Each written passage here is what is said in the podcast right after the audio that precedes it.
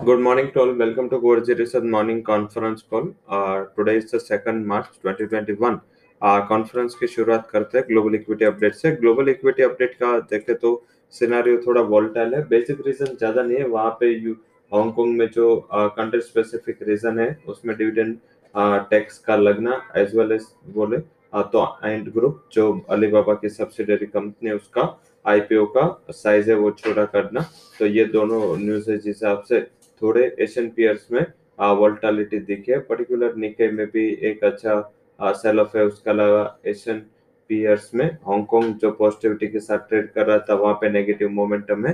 And Dow future and other US future भी negative territory है। SGX Nifty की बात करें तो जो करीबन सत्तर अस्सी पॉइंट लास्ट क्लोजिंग कल एच डेढ़ सौ पॉइंट तक भी पॉजिटिव गया था।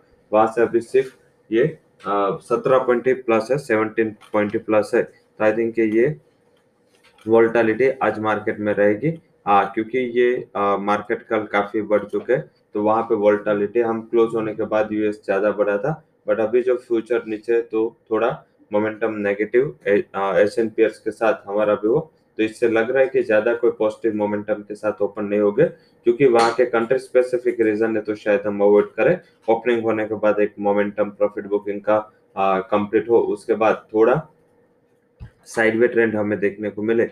आज स्टॉक स्पेसिफिक ट्रेड करना है। आज स्टॉक इन न्यूज़ की बात करें तो जिसमें Wipro Eicher motor Camlin fine MCX Banswara IGL BDL union bank Sutlej textile cafe global NMDC hero MotoCorp उसके अलावा बात करें तो वेस्ट टीलर एस सी आई बीपीसीएल इसके लिए जो न्यूज़ आए वो पॉजिटिव न्यूज़ निकल के आए। नेगेटिव टेरिटरी में कॉल इंडिया के प्रोडक्शन सिक्स परसेंट गिरे तो वहाँ पे एक नेगेटिव न्यूज़ मानने चाहिए।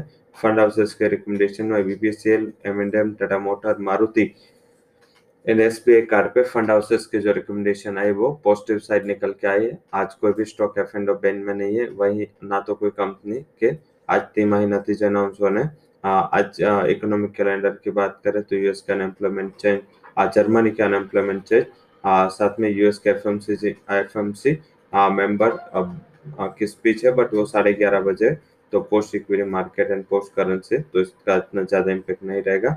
यूके यूरो के सीपी इन्फ्लेशन की एस्टिमेट है तो ये एस्टिमेट भी पोस्ट मार्केट है हालाँकि यूरो के ऊपर इसका इम्पेक्ट होगा। इतने कोई ज़्यादा इम्पोर्टेंट डेटा नहीं है। But yes country specific data है तो उसकी करेंसी पे इम्पेक्ट आएगा।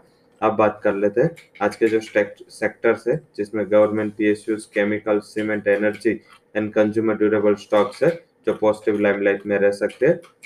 कमोडिटी एंड करेंसी सेगमेंट की बात करें तो वहाँ पे थोड़ा प्रॉफिट बुकिंग करेंसी कमोडिटीज में नॉन एग्रो एंड एग्रो में दिख सकता है क्योंकि बेसिक रीजन है कि डॉलर इंडेक्स में जो स्ट्रेंथ आई है इससे इस, इस पे एक नेगेटिविटी आज देखने को मिला जिंक एंड एल्यूमिनियम के अलावा लग रहा है कि जिस हिसाब से अभी ग्लोबल पियर्स ट्रेड कर रहे हैं तो आई थिंक इसमें एक गैप डाउन ओपनिंग का होगा। एंड इसके बाद भी सस्टेन रहेगा बुलियन में तो वहाँ पे सेलोन राइस का स्ट्रेटेजी रखे।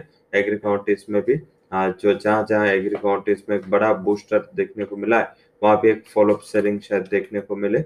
आज थोड़ा प्रॉफिट बुकिंग का मूव वहाँ रह सकता है। अब बात कर लेते हैं करेंसी की। करेंसी में आज यूएस वर्सेस रेस्ट मीन्स यूएसटी बाई करे एंड उसके अलावा यूरो जेबीपी एंड जेबीआई को सेल करे, ये आज हमारी स्ट्रेटेजी रहेगी।